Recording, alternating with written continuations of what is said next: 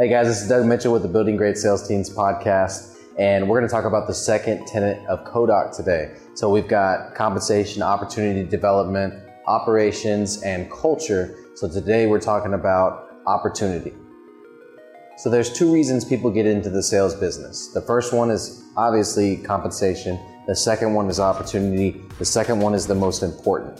And here's why. Anybody can offer compensation, but at the end of the day, as a salesperson, I'm looking at a company that I'm gonna go work for. I'm gonna want opportunity to move up into management and make passive income versus active income.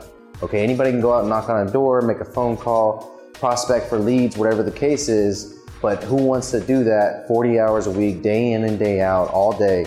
I get it. Some people have a passion for it, that's great, but some people wanna teach others how to do that. So that's where your opportunity structure comes into play.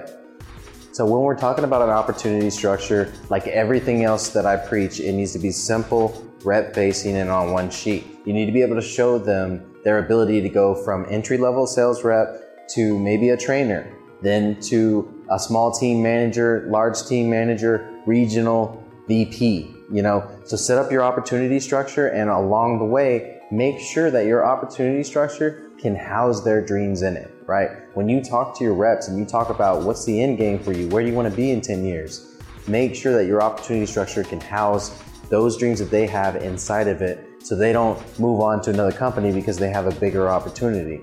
You can be a company of one and still create an opportunity structure. And the big pitch to them is going to be, hey, you're getting in at the ground floor. Okay, so you created your opportunity structure. The next question is, is can they build a business inside of that opportunity structure?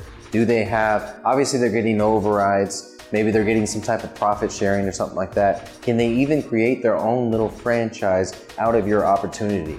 Because here's what happens, and here's what has happened in my experience. At the end of the day, they learn the business, they learn it inside and out, they become a regional, they're managing multiple offices, they're at that level where they can go off and do their own thing. So you've got to make sure that they have, they are tied to the bottom line somehow. You don't necessarily have to make them a partner, although that's some things that I've done in the past as well.